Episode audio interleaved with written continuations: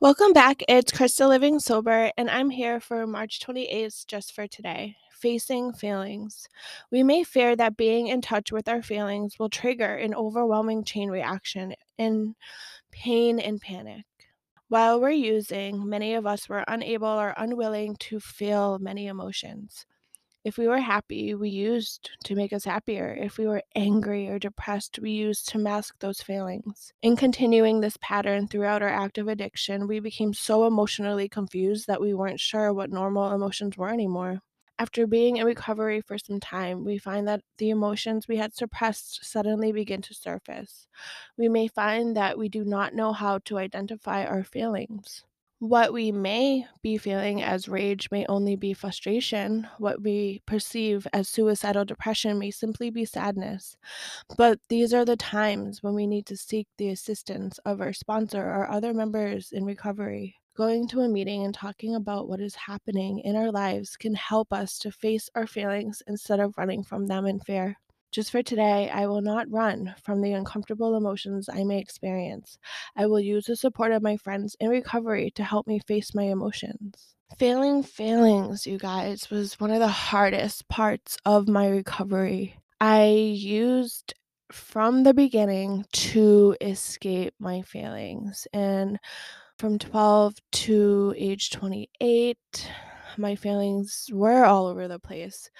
I went through multiple therapists, multiple people who prescribed me different medications, and to be honest, I kinda, like, didn't really take them the right way, but I was always drinking. I was always getting high and using. So, even then, like, the medication wouldn't have worked. My feelings were all over the place, you know, and alcohol is a depressant, right? So I had dealt with depression for, like, my whole entire life, and alcohol wasn't helping. Alcohol was making it worse. So, no wonder why I felt bad all the time and wanted to escape, right? And my anxiety was out off the scales. My anger towards the end of my drinking was the worst. I had a temper, but when you go out drinking with friends and at the end of the night you turn into this horrible person who starts punching people in the face and fighting, like, you know, you're gonna ruin relationships, you're gonna ruin friendships, you're gonna end up alone and isolated, which I pretty much did. Um, I ruined a lot of good things with my drinking and using, and none of that was okay. But we suppressed these feelings down. We buried them and and they explode.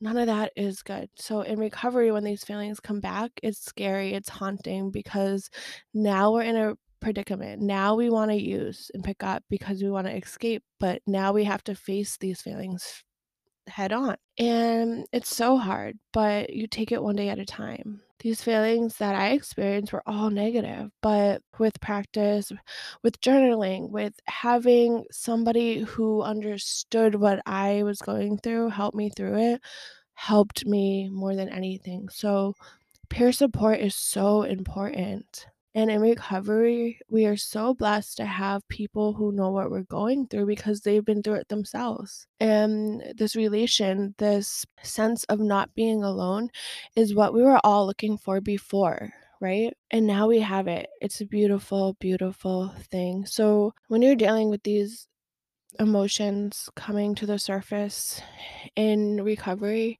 in your sobriety, reach out. It's the best thing you can do for yourself. So, just for today, don't run from these uncomfortable emotions that you may experience. Use the support of friends in recovery to help face your emotions. And, like I say all the time, my messages are always open, my email is open. If you need to reach out, reach out to me. I'm here for you. And there's so many people in the recovery scene on social media that will help you. Just know that you're not alone with these emotions that arise. And I've been there, been through it. It's hard, but there's so many beautiful, brighter days ahead of you. All right, have a blessed day. I will be back tomorrow for March 29th just for today.